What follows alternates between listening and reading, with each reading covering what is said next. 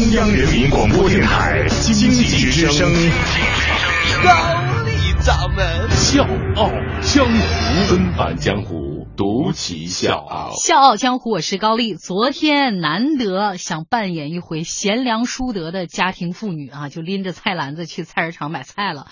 哎，转了这么一圈出来，整个人都不好了。因为平常不当家，不知柴米贵。哎呦，转了这一圈，我才发现怎么东西都这么贵呀！随随便便买点东西，这一二百块钱就没了。我当时就想，如果我们能穿越回两千年，生活会怎么样？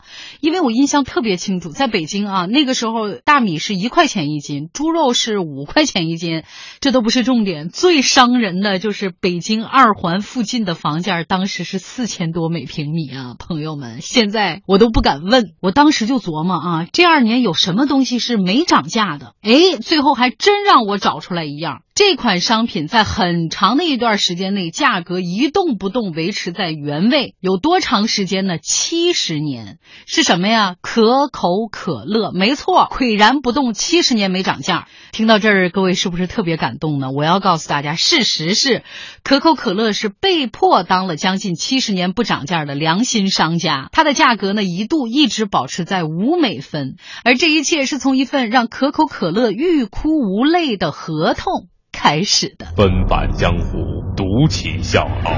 高丽掌门笑傲江湖，敬请收听。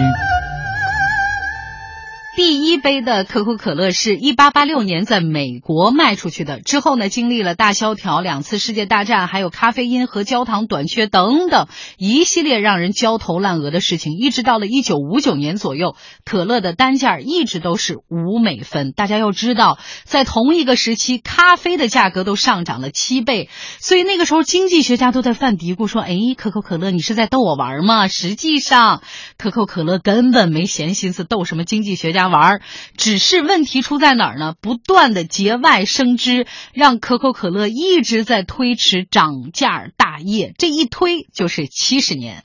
那是在一八九九年，可口可乐总裁的办公室来了两个律师，他们来干嘛呢？就是希望可以买断可口可乐的装瓶权，就是瓶子里卖的这个可口可乐。你们公司呢，只负责向瓶装商提供可乐就行了。要知道，在那个年代，饮料装在瓶子里卖是一件特别奇怪的事情。可乐呢，主要是在冷饮柜台一杯一杯的卖。面对瓶装可乐这么一个革命性的建议，当时的总裁就做出了一个英明的决策。哦，对不起，我认为可乐就是冷饮柜台的生意，瓶装可乐肯定不能赚钱。没想到这俩律是充分发扬了许三多的精神，不抛弃不放弃，就这么软磨硬泡，最终没辙。可口可乐的总裁签了这么一份合同，以一个固定不变的价格向瓶装商供应可乐。结果谁也没想到，这个瓶装可乐一经推出，大受市场欢迎。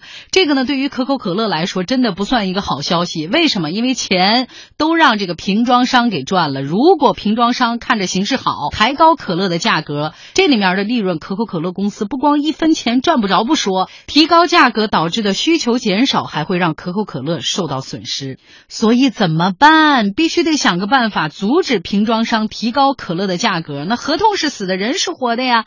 可口可乐呢就开始大面积的铺排广告，广告词是这么写的：“来一瓶可乐吧，只要五美分。”那个时候你看吧，满大街都是可口可乐的广告，到处写的都是啊清爽美味，可口可乐缓解疲劳，每瓶只要五美分哦。另外，他们还做了一大批印着可口可乐只要五美分的这种小工艺品，包括实用的这种小刀，到处去发。当老百姓被这些广告严重洗脑的时候，一个神奇的化学作用就产生了，可口可乐等于五美分。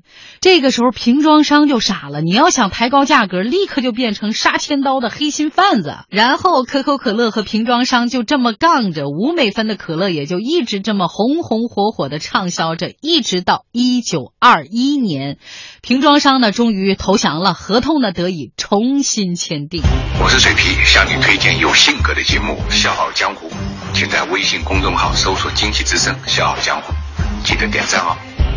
事情发展到这儿，理论上来说，可口可乐可以为所欲为了，因为手脚都松绑了嘛。但是我要告诉大家，要涨价，它真的面临着更严峻的问题。什么问题？首先是你之前自己做的那个大量的广告牌，什么只要五美分，各种各样都是五美分，已经深入人心了。你那个广告牌一个一个去改，成本太高，而且确确实实你贸然改价，因为大家都知道你可乐是五美分嘛，你只要改了价，肯定会招骂。这个就是传说中的。自己吹的牛，含泪也要那啥，是吧？如果价格提高，会激起消费者内心的那种反抗情绪。很多时候，商家想涨价，不是直接的换价签，是保持一样的价格，但是减少了商品的分量。所以说，如果某天您去一个平常老去的咖啡厅买咖啡，发现哎，咖啡味儿变淡了，可能就是这个原因。关于这个可口可乐涨价，里面还有个特别有意思的故事啊，就是说当时的可乐的总裁给时任美美国总统艾森豪威尔写信，因为这俩人经常在一块打猎玩挺好，哎呦，这总裁就觉得放不下自己了，郑重其事给人家总统写信，建议说总统阁下，麻烦您下令制造七点五美分的硬币。为什么他要？提这个建议，因为当时大量的可乐是依靠自动售货机来卖的，自动售货机没有办法找零，只有一个投币口，就是为了五美分一瓶的可乐设计的。当时的可口可乐想涨价都想疯了啊，就想着有七点五美分的硬币，你没法找零啊，我这就自然而然卖出去了。幸亏他碰到的是艾森豪威尔，虚怀若谷啊，人家比较有修养，控制住了，没跟他发脾气。总统当时就想跟谁俩呢？我跟你有那么熟吗？你就让我知道。七点五美分的硬币，结果大家也都看见了，并没有七点五美分的硬币问世。就这样，可口可乐在涨价的路上走过了漫长的七十年，一直到了四十年代末，在通货膨胀的压力之下，五美分的可乐再也撑不住了。一九五一年，可口可乐停止在广告上显示五美分，终于一九五九年，在美国卖出了最后一瓶五美分的可口可乐。小强我是高丽，明天见。